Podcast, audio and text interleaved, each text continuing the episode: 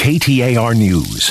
Water Watch. Everybody here for coming out and supporting Rio Verde Foothills residents gathered at the state capitol this week urging for a resolution to their lack of a guaranteed water source. All the residents want water, but there's some disagreement on the best way forward. Currently, two different bills about the issue are moving through the legislature. One bill sponsored by State Representative Gail Griffin would require Scottsdale to provide water until there's a permanent solution, and resident Wendy Walker supports it. Gail Griffin's bill is an absolute, simple, straightforward solution. It is the quickest quickest way for us to get water. The other bill would create a governmental entity called a standpipe district to manage the water, which resident Debbie Sloman disagrees with. We don't want this government interference. We're for Gail Griffin's bill that will get us water. The easiest thing would be Scottsdale to do the right thing and turn our water back on. However, State Representative Alexander Kolodin, who introduced the standpipe district bill, insists the two bills aren't at odds. These are not